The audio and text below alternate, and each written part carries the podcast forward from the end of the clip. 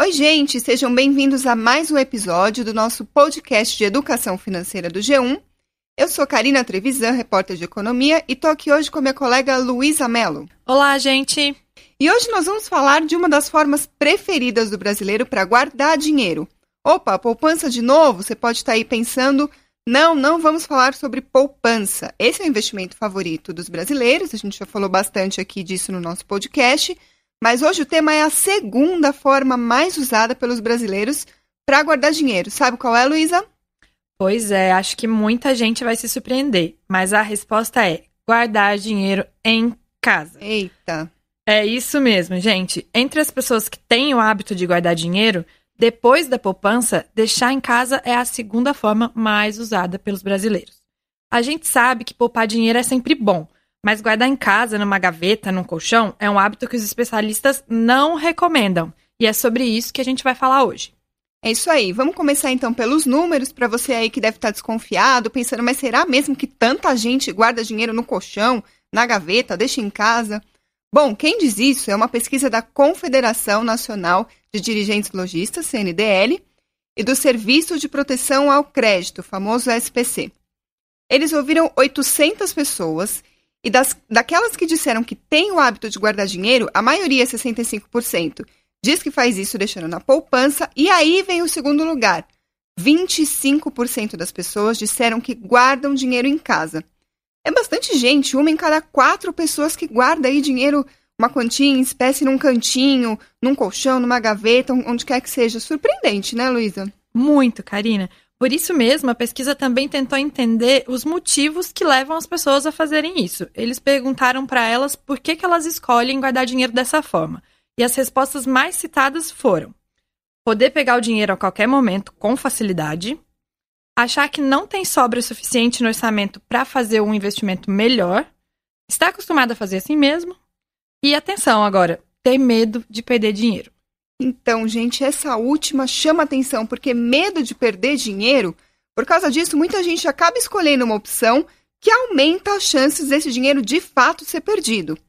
Primeiro, porque infelizmente a gente sabe que no Brasil muitas cidades não têm muita segurança, então a sua casa pode ser roubada, aquele dinheiro que você está guardando pode ser furtado, e não existe aí um seguro para dinheiro guardado em casa, ou seja, se isso acontecer, não tem a menor chance de você recuperar o dinheiro que você perdeu.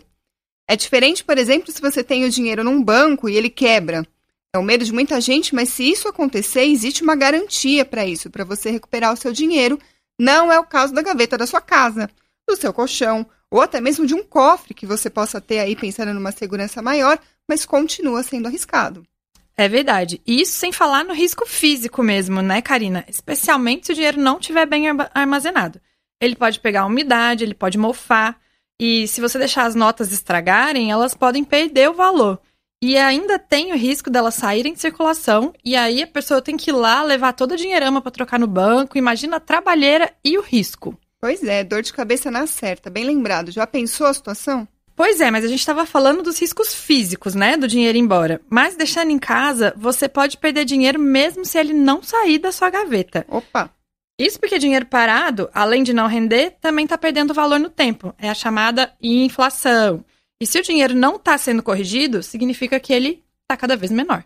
Pois é, em outras palavras, isso quer dizer que você está aí trabalhando duro para ganhar um prêmio que cada dia que passa vai ficando menor.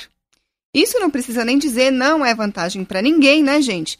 Eu conversei sobre isso com o José Vignoli, ele é educador financeiro do SPC Brasil, Vamos ouvir o que ele diz sobre isso para tentar entender um pouco melhor. A inflação que nós tivemos no passado, e os mais velhos lembram, chegamos a ter 80% de inflação no último, no único mês, é alguma coisa que ainda existe. A inflação é mais baixa, mas a inflação ainda existe. O que, que eu quero dizer com isso? Que o dinheiro que nós temos na carteira, ele vai perdendo o valor, o poder de compra com o tempo passando. Então, se hoje, com os 100 reais, você consegue comprar determinada coisa, daqui a cinco anos você não vai conseguir comprar essa mesma coisa com os mesmos 100 reais. Daí a importância de ter o seu dinheiro sempre aplicado. É, o fato de guardar dinheiro em casa é uma opção muito ruim em todos os sentidos. Nós temos aí a questão da segurança de ter esse dinheiro em casa e nós temos também a questão até da rentabilidade. Por menor que seja a quantia, é sempre importante a gente pensar de que forma podemos fazer esse dinheiro trabalhar para nós. Então, guardar dinheiro em casa é alguma coisa realmente não aconselhável. Pois é, a gente ouviu aí a explicação do nosso especialista sobre a desvantagem de ver o seu dinheiro se desvalorizando. Então, se você guarda dinheiro em casa porque tem medo de perder, sabe então que infelizmente você já está perdendo. Bom, você pode estar tá aí pensando: ah, mas eu não quero confiar no que o gerente do meu banco está falando, não quero fazer o que ele está mandando eu fazer, tenho medo de ser enganado. E olha, você não está de todo errado, a gente não deve de fato acreditar no primeiro conselho que a gente ouve, seja aí do gerente de banco ou de alguém que você conhece, especialmente quando o assunto é o nosso dinheiro, a gente sabe que dá trabalho para ganhar, mas nem por isso isso é motivo para você deixar de lado aí outras opções de investimento. Isso não é motivo também para você correr riscos guardando seu dinheiro em casa. Então, se o gerente, por exemplo, recomenda que você faça algum investimento específico, pesquise. Pergunta para as pessoas aí que você conhece, busca na internet, hoje tem bastante informação parta aí disponível, existem até cursos gratuitos que você pode fazer, e aí você vai conseguir chegar à conclusão de se aquilo que está te recomendando é vantajoso ou não para você e para o seu dinheiro. É isso aí. E se mesmo assim você não se sentir confiante, procura outras alternativas para guardar seu dinheiro que são conhecidas justamente por serem muito seguras. É o caso da famosa poupança, né, que você falou lá no começo, Karina, e até o Tesouro Direto, por que não? Pois é, opções aí bem melhores certamente do que deixar o dinheiro num cantinho da sua casa. Vamos ouvir de novo as recomendações do José Vignoli sobre isso. As pessoas hoje elas têm que procurar informação. E a informação hoje está disponível, muito diferente do passado. Então, uh, procurar saber como funciona não é alguma coisa tão complicada.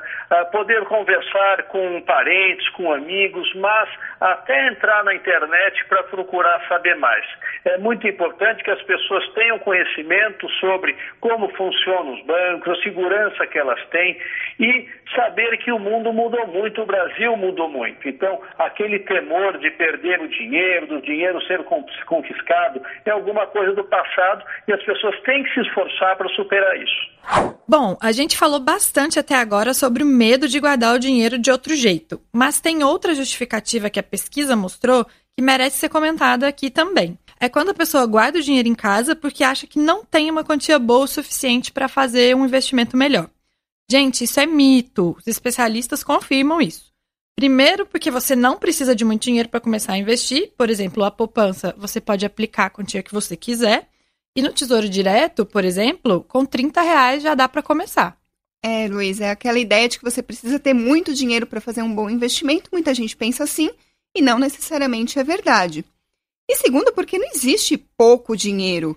Se essa é a quantia que você conseguiu juntar com o seu trabalho, com o seu esforço, você tem que valorizar esse seu esforço e cuidar desse seu dinheiro da melhor forma possível. E tem mais, você pode achar pouco agora, mas lá na frente, se um dia você estiver apertado, se você estiver precisando, você vai perceber a diferença que faz ter guardado um pouquinho de dinheiro por mês. Isso pode ser realmente algo que vai fazer diferença lá na frente.